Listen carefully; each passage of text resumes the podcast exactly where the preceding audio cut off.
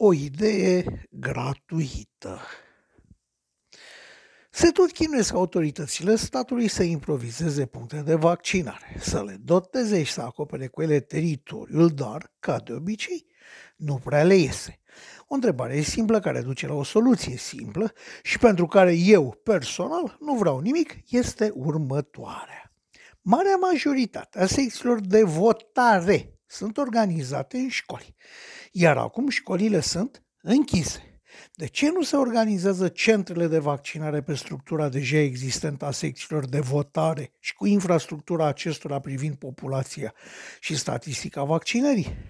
N-ar fi mai simplu așa, mai ales că oamenii știu deja drumul, locul adică în care să se ducă.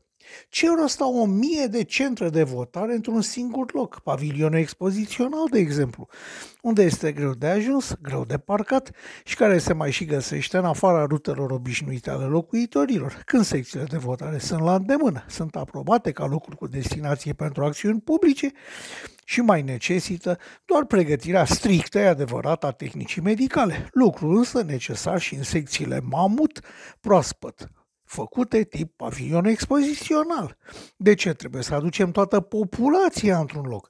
Să o aglomerăm, adică, atunci când putem să ne ducem noi după populație prin secțiile de votare deja existente și bine cunoscute. Ar fi greu? Sau se pierd niște bani dintr-o așa zisă organizare? Ne, așa se întreabă un om de pe stradă.